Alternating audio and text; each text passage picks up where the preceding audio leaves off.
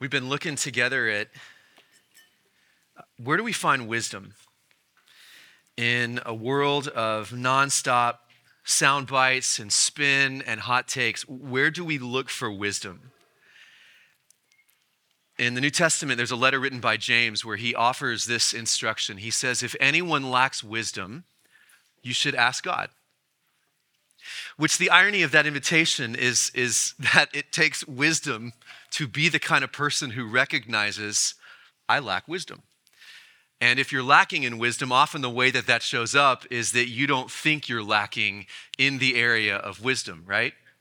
And all of us can probably think about moments when we bumped up against this reality in our lives.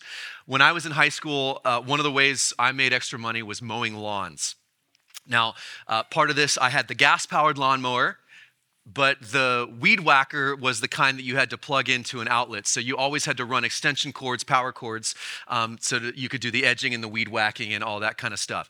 So one day I was in uh, a rush to finish my lawns. I was working on the last lawn of the day. This was a sweltering, sticky summer day in Houston, Texas, kind of like the weather we've had recently. And I was uh, mowing the front yard. I was doing my laps back and forth as fast as I could to try to get this done when I saw that the, the extension cord, the power cord, was stretching out over the lawn in an area of the lawn that I had yet to mow.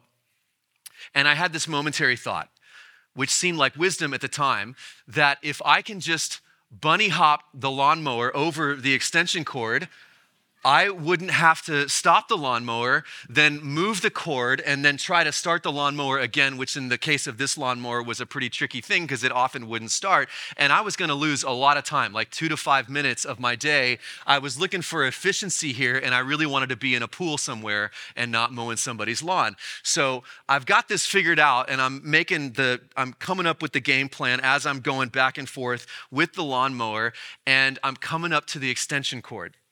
And what I do, I've done this with my bike. And so what I do is I try to, I, I, I try to um, push down on the handle to try and generate some bounce so that I could hop the lawnmower over the power cord. And I had, the, I, I, I had pictured this and planned it in my head.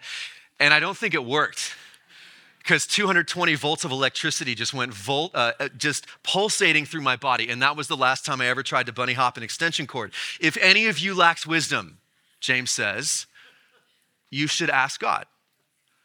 Maybe it's in a relationship or in the context of work or with your finances. Uh, some of you are getting ready to go back to school. By the way, education, universities, it was once assumed that the goal of an education uh, was, was to gain wisdom, not just intellect. In fact, that word philosophy, it's two words that go together phileo, love, uh, Sophia, wisdom, the love of wisdom. That's what we're supposed to be after. And so this summer, we have immersed ourselves in some of the greatest wisdom in the Bible. And I thought we could just jump right in with one of my favorite proverbs from chapter 21 it says, The Mustang is made ready for the day of battle, but victory rests with the Lord. Isn't that a great proverb? Some of you are like, wait, okay, hold on a second. I don't see Mustang in my Bible. That is a loose translation of the Hebrew word for horse, but I wanted to show some love to the SMU community. If we have any college students are here today, there were zero or like one in the 930 service. We're hoping that some of you are here at 11 o'clock, and welcome to Dallas. Now, as we've studied these proverbs, and uh, maybe you've noticed this, this is it's different than reading other books in the Bible. It's not as story based or the narrative arc, it just isn't really there. These are short, pithy statements that tend to stick with us and they're memorable. And I was thinking this summer about like where do you find the modern day version of Proverbs? And maybe because it's because we were at the lake at the time and we tend to listen to this particular genre of music when we are at the lake. But aren't some of the best modern day Proverbs writers country music singers. Turn out of bed and stumble to the kitchen, pour myself a cup of ambition. Anybody know who that is? Okay, the Gen Xers are like, I, no, I don't. It's Dolly Parton, okay, and the song is nine to five. They love that at 11 o'clock. Here's one She said, I bet you don't remember me. And I said, Only every other memory. Do we have some uh, Gen Xers here? That's Tim McGraw, okay? How about this one? A little bit more recent. You can plan for a change in the weather and time, but I never planned on you changing your mind. Crickets at 11 o'clock in the sanctuary.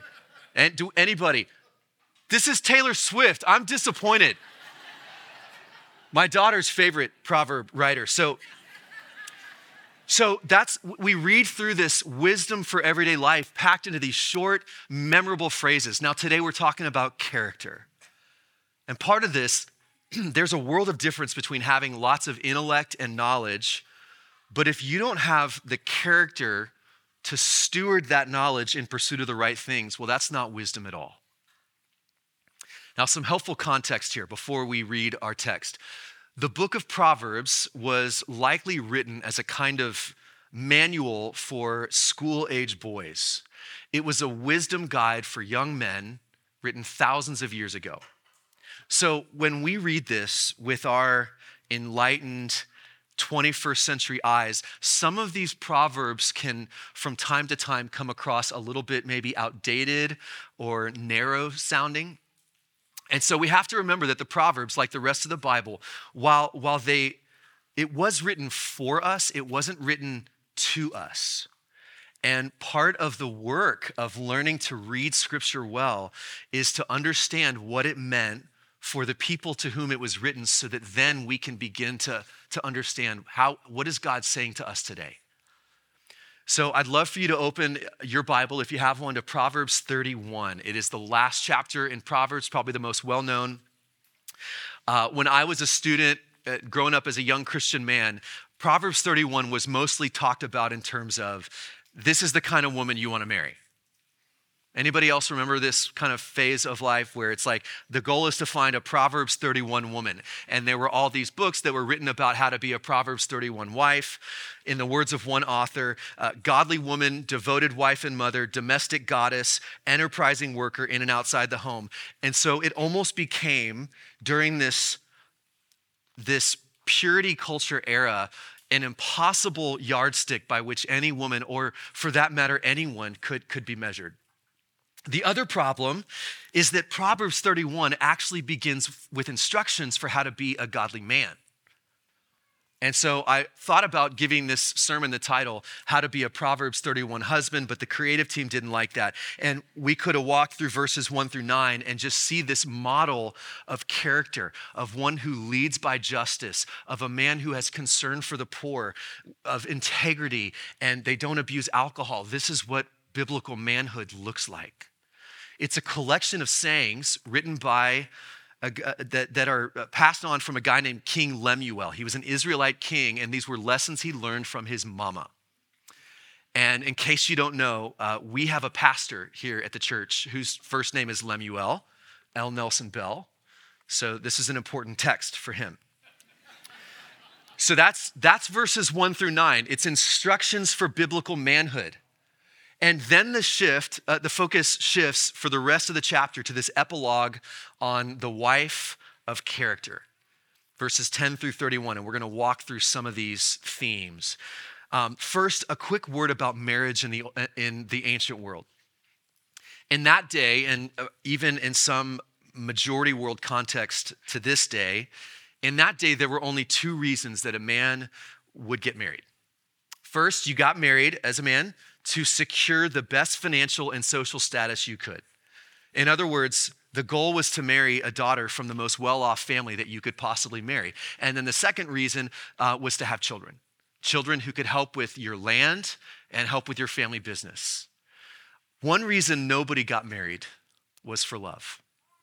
The goal as a man was to marry the woman who had the greatest chance of advancing you economically and socially, and then to bear your children. And if you were a woman, you really didn't get any say in who you were to marry. But nobody married for love. This wasn't about romance and sparks flying and chemistry. Um, if you wanted to find that, you would, you would go looking somewhere else. Marriage was not about companionship or friendship, it was a transaction. And yet, and yet, in this book of Proverbs is laid out a vision for marriage that says you should be madly in love with your spouse. Proverbs, this is from Proverbs 5. Let your fountain be blessed and rejoice in the wife of your youth. Remember, this was written likely as a wisdom guide for young men. Now, we're going to skip over the first part of verse 19. Please don't put that on the screens. But the second part reads this May you ever be intoxicated with her love. Like you should be crazy in love with your wife. Okay, that's shockingly counterculture. Earlier in Proverbs 2, the writer says that your spouse is your, and I don't know if we have this, do we have this like Hebrew word? Okay, this is the word aloof. Um, it's a Hebrew word that means your most intimate friend, your best friend, which again flies in the face of a culture that commoditized marriage, it, where it was about money and social standing. And here's this book of wisdom that says you are to be crazy in love with your best friend which also implies a certain amount of equality because real romance, real friendship is between equals. So, this is the second part of uh, Proverbs 31, and it begins with a question A wife of noble character, who can find? Now, let's keep this up for just a moment because it's a real important word that shows up here. And it's a reminder of how important our Bible translations can be. The version you see on the screen, this is the NIV, the New International Version. The Bibles that we have in the pews in the sanctuary, which are the ESV, they use the word excellent. An excellent wife who can find. That reads a little bit differently than a wife of noble character, doesn't it? Earlier this week, I was studying this passage with some of our elders, and we were going around the room reading our versions. And uh, one of these elders had this uh, is an older version called the Revised Standard Version, the RSV. And his translation, I want you to see this: a good wife who can find.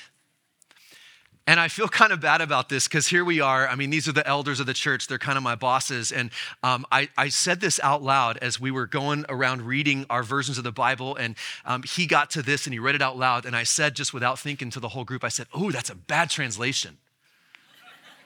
And so here I was trash talking his version of the Bible. So this is me saying, Gilbert, if you're here, I'm sorry forget, I, I, didn't mean it. I love the RS. I really do love the RSV, except for this one verse. I don't like this one.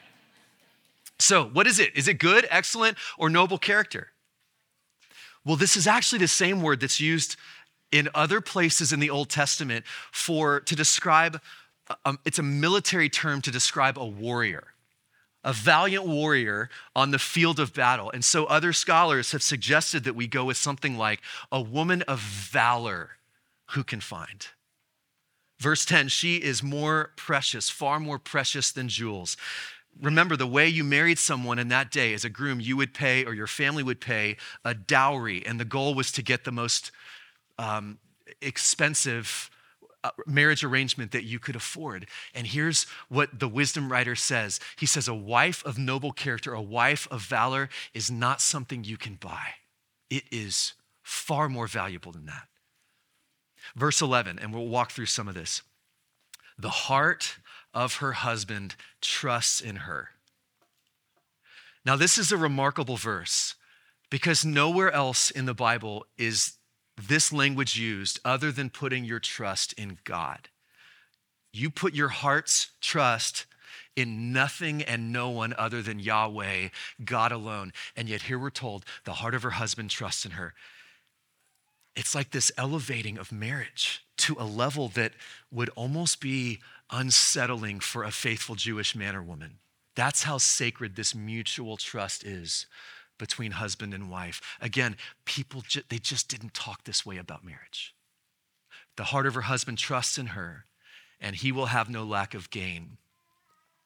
The King James uses the word spoil there. He will have no lack of spoil, like the spoil of the victors in a battle. Now, what's fascinating about this word, the only other time it shows up in the Proverbs is back in chapter one, Proverbs 1, where there's this gang of thieves, and they're trying to entice the young man to come and join their gang so that they could run around uh, stealing things and enjoying the plunder, enjoying the spoil. And so, one way that people have looked at the book of Proverbs is like this is almost these are almost the bookends of the entire book. And the question here is which path is the young man going to take? Is he going to settle for the easy road to the easy plunder and the easy spoil? Or will he pursue the greater wisdom of a noble, valiant wife with whom together they can honor God and begin to receive the blessings, the greater spoil of life with God? And what I want to do with the time we have left is uh, I'm going to go really quick and highlight some of the qualities of character we see in this wife and woman of value. Five things, and I'm going to go through this quick. First, she works hard. She is hardworking and diligent, which, again, coming at the end of the book of Proverbs, is in such contrast to the sluggard who wastes his days away playing Fortnite or whatever sluggards do. There's a cool wordplay, in fact, um, using hands throughout Proverbs. So, what does the sluggard do with his hands? We're told that he buries it in the dish and, like, he can't, he's so lazy, he can't even get it back out of the dish. It is this savage picture of laziness that's repeated more than once in the Proverbs. So, in striking contrast, you have the woman of valor. And what is she doing with her hands? She, she works with willing hands. She plants a vineyard with her hands. She makes her arms, her hands strong. She puts her hands to the distaff and works the spindle. By the way, you read through Proverbs 31, and, and there's no mention of her physical beauty. Outward appearance is nowhere to be found for the woman of valor, or for that matter, the man in verses 1 through 9. Only thing mentioned are her hands. She's a hard worker. Second, she generates wealth. We're told she considers a field and buys it. So she's got a real estate side hustle going on. She plants a vineyard. She sees that her merchandise is profitable. She makes linen garments and sells them. Here's an interesting one from verse 18 Her lamp does not go out at night. Now, I used to think what that meant was that, that while everybody else is watching Netflix or they're going to bed, mom is still working hard, but that's not what it means what it means, and I'm indebted to Bruce Waltke for this, it means that she has enough money, enough margin that she doesn't have to worry about saving oil by snuffing out all the lamps when everybody goes to bed. Your lamp does not go out at night. That's like an ancient Middle Eastern proverb that says, You have ordered your house in such a way that you are prospering and you're not worried about every penny that you're spending on candles and lamp oil. Another little gem, verse 14. She brings her food from afar. What's up with that?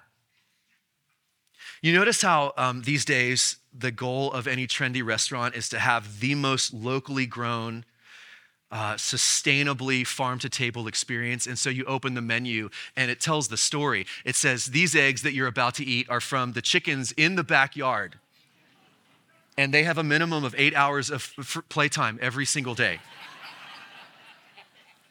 The, the organic kale is from the garden in the backyard, even though nobody likes kale anymore. Um, we even roast our own hand picked artisanal coffee beans for you know, your enjoyment, stuff like that. Well, in the ancient world, it, it was the opposite. If you could buy your food from afar, that, that was a sign of wealth. It means I don't have to grow everything that I eat. I can buy food from afar. We can change it up sometimes. We can enjoy food from other areas that we didn't grow. Okay, she works hard, she generates wealth, and the result of her hard work and her entrepreneurial giftedness is third, the flourishing of her family. She provides for her household, who are clothed, we're told in verse 20, 21, in scarlet. And that word there for scarlet, it also means double thickness. It's like those puffer jackets that you can't fathom putting on right now, but when it's real cold outside, like they keep you nice and toasty. Everybody in her household has a puffer jacket and they're ready for winter. She provides quality clothing for her family. Her family flourishes. Even her husband is being praised by the leaders of the community. He's praised, implication being not for what he's done, but for his wife's character. And we're going to come back to that. But it's not only her immediate family who flourishes, but those who work for her, the entire household, her servants, the employees, those helping with the family business, and so forth. She is generous and she cares for the poor. Having worked hard to generate wealth, she's not close fisted with her profits. Remember the details about her hands? What's the detail in verse 20, if any of you have that open? It says they're open to the poor. Here's what one scholar writes The hands that work to produce are open wide to provide. Hardworking, wealth generating, family flourishing, open hands to the poor. And then finally, she speaks truth. She speaks with wisdom, and faithful instruction is on her tongue. That word instruction is, is actually the Hebrew word Torah, which means the, the, the scriptures, the law. When she opens her mouth, Torah, truth, God, God's word is on her tongue. She's not a flatterer, she's not a gossiper. When she opens her mouth, truth comes out. And the, one of the results, one of the outcomes of all of this, we're told in verse 23 her husband is respected at the city gate. In fact, there's one way of reading Proverbs 31 where the husband's respect at the city gate, we're going to close with this, is almost at the center of this entire text. So let me see if, can we put up this? Here's a summary of this section of the text, verses 20 through 26. And notice how this structure, it's called a chiastic structure, and you have these consecutive pairings that continue together until you make your way to the thing that is at the very center of the text. And that's the most important. So, first, you've got open hands to the poor, matched with um, her concern for those in her household, verse 26. Then in verse 21, she has no fear of the coming of snow, nor is she afraid, verse 25, of what the future may hold. She can laugh about the future because she's prepared. She's done what she needed to provide.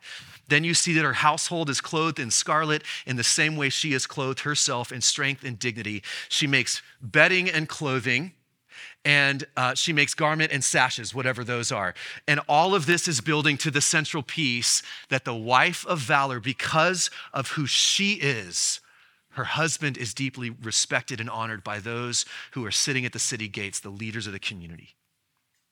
Now, I can just imagine, if you're anything like me, that there is a part of you when you see this structure and what you see what might be at the center, that in 2023, we would almost cringe at the idea that her husband's reputation is at the center. Again, we have to remember and understand that we're dealing with an ancient text written thousands of years ago. But is there not also something almost subversively counterculture in this? That the strength, the valor, the entrepreneurial giftedness, the generosity, the character of a woman and not of a man is what gains the honor of an entire community. So, Proverbs 31. You want to find wisdom? It's not about head knowledge, it's about courage, care for the poor the flourishing of those around you, your family, and beyond. It's about speaking truth. This is the way that leads to wisdom, it's the way to truth, to life. And see, ultimately, we know that it points to the one who is the way and the truth and the life that we find the perfect fulfillment of this in the one who would come years later in the line of Solomon and the line of the woman of valor, the one who, when he spoke, people were pierced by the truth in ways they had never been before. The one who once said, Look at the birds in the air, look at the, the, the flowers on the field. Don't worry. Don't worry about the future. He could laugh at the days to come the one who, who spoke up for those who couldn't speak up for themselves, the one whose arms were open to the poor, arms extended to the weak, and these would become the hands that were pierced and the arms that were spread wide on the cross. He was crucified outside the city gate, and by his blood, we were clothed in scarlet and forgiven of our sins. And then they wrapped his body in linens but on the third day, when they went into that tomb, all that remained were burial cloths. And now he is seated at the right hand of God the Father, and he is clothed in strength, in dignity, and royalty as the risen Son of God. So, Lord Jesus, we thank you that we can gather and behold you, and even as we can read together sometimes a confusing, but these words that are thousands of years old, written to different people in a different time, and yet still for us, and ultimately how they point to you. Their gospel, their good news. And we pray, Lord Jesus, that as we go from a place like this, that you would be doing that work of helping us to become these kinds of people, that the character of Jesus would be reflected in our midst. We love you and we thank you for this time together. And we pray this in your name, Jesus. And everybody said, Amen. Thank you for joining us for worship. We're grateful to be in community together. So go in peace in the name of the Father, the Son, and the Holy Spirit. Amen.